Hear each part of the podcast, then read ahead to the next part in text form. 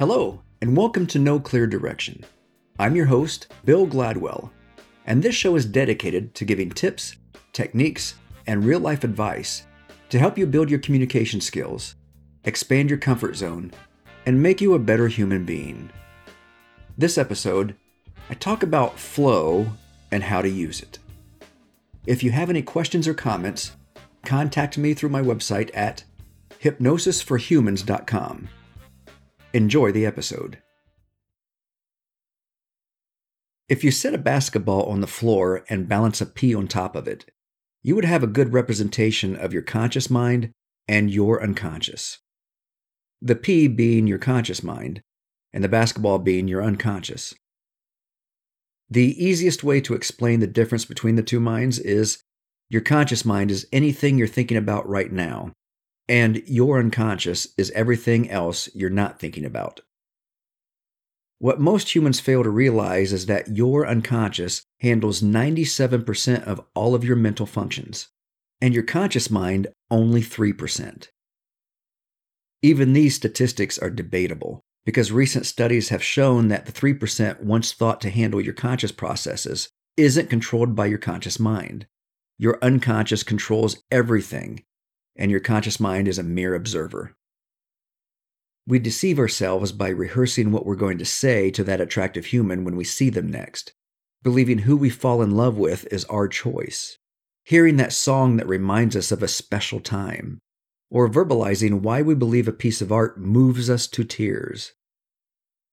Your unconscious begins storing all of your experiences from the moment you pop into existence, and it continues to do this until you die. It makes connections between all of your memories, links up moments in your life, and attaches emotion to this massive universe of thought. You didn't decide to be attracted to another human. Falling in love was not a strategic process. The song that allows you to travel into the past to a specific moment was a happenstance. And that piece of art moves you because of the connections in your unconscious. So, if your unconscious is the real mastermind of these experiences, why don't we let it take over and do its thing? We do.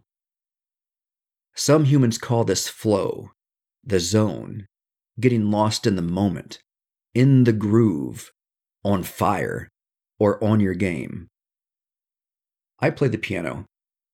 When I first began lessons in the late 70s, I really had to practice. I spent a couple of hours every day practicing for the next week's lesson. I remember getting irritated a lot because my fingers didn't want to do what I wanted them to, and the notes on the page looked like an overwhelming foreign language. I kept practicing. After two years of this, things began to get easier for me. My fingers moved to the proper keys without me thinking about them. I didn't read the notes any longer. It was like there was a direct highway from the notes on the page to the movement of my fingers. I remember the moment when I realized that I wasn't just playing notes on a page any longer. I was feeling the notes and creating music. That's flow. The moment you tap directly into your unconscious without your conscious mind getting in the way. It's like that moment when you realize you're riding a bike without thinking which way to steer. You just ride. All you have to do is trust that your unconscious knows what it's doing and allow it to do what it does. You can only practice a skill so long before putting it into action. Review your material so many times before taking the test.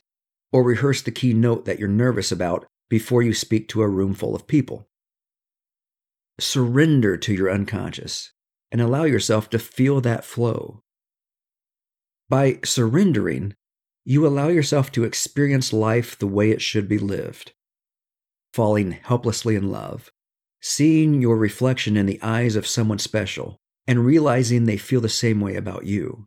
Losing your sense of self in the beauty of a sunset, and knowing that this is what life is all about. Allow yourself to relax into the moment in everything you do your play, your work, your relationships, in every interaction you have with another human being. Trust yourself. Trust your unconscious to get you to where you want to be. Losing yourself in flow will bring out the best you, your best performance, and your best understanding of yourself and others. Thanks for listening to No Clear Direction. Again, my name is Bill Gladwell, and I do want to hear from you with questions and comments. You can contact me through my website at hypnosisforhumans.com. Now get out there and be nice, my fellow humans.